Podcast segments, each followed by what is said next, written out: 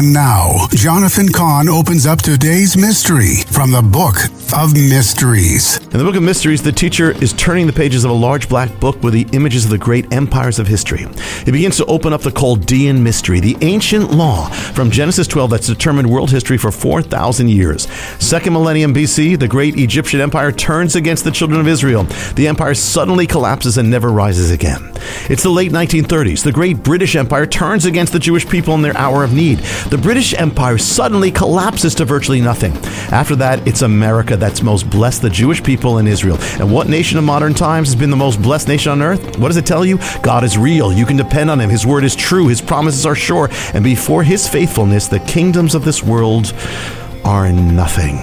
That was just a taste of the Book of Mysteries, now available online and wherever books are sold, and at mysteriesbook.com. That's mysteriesbook.com.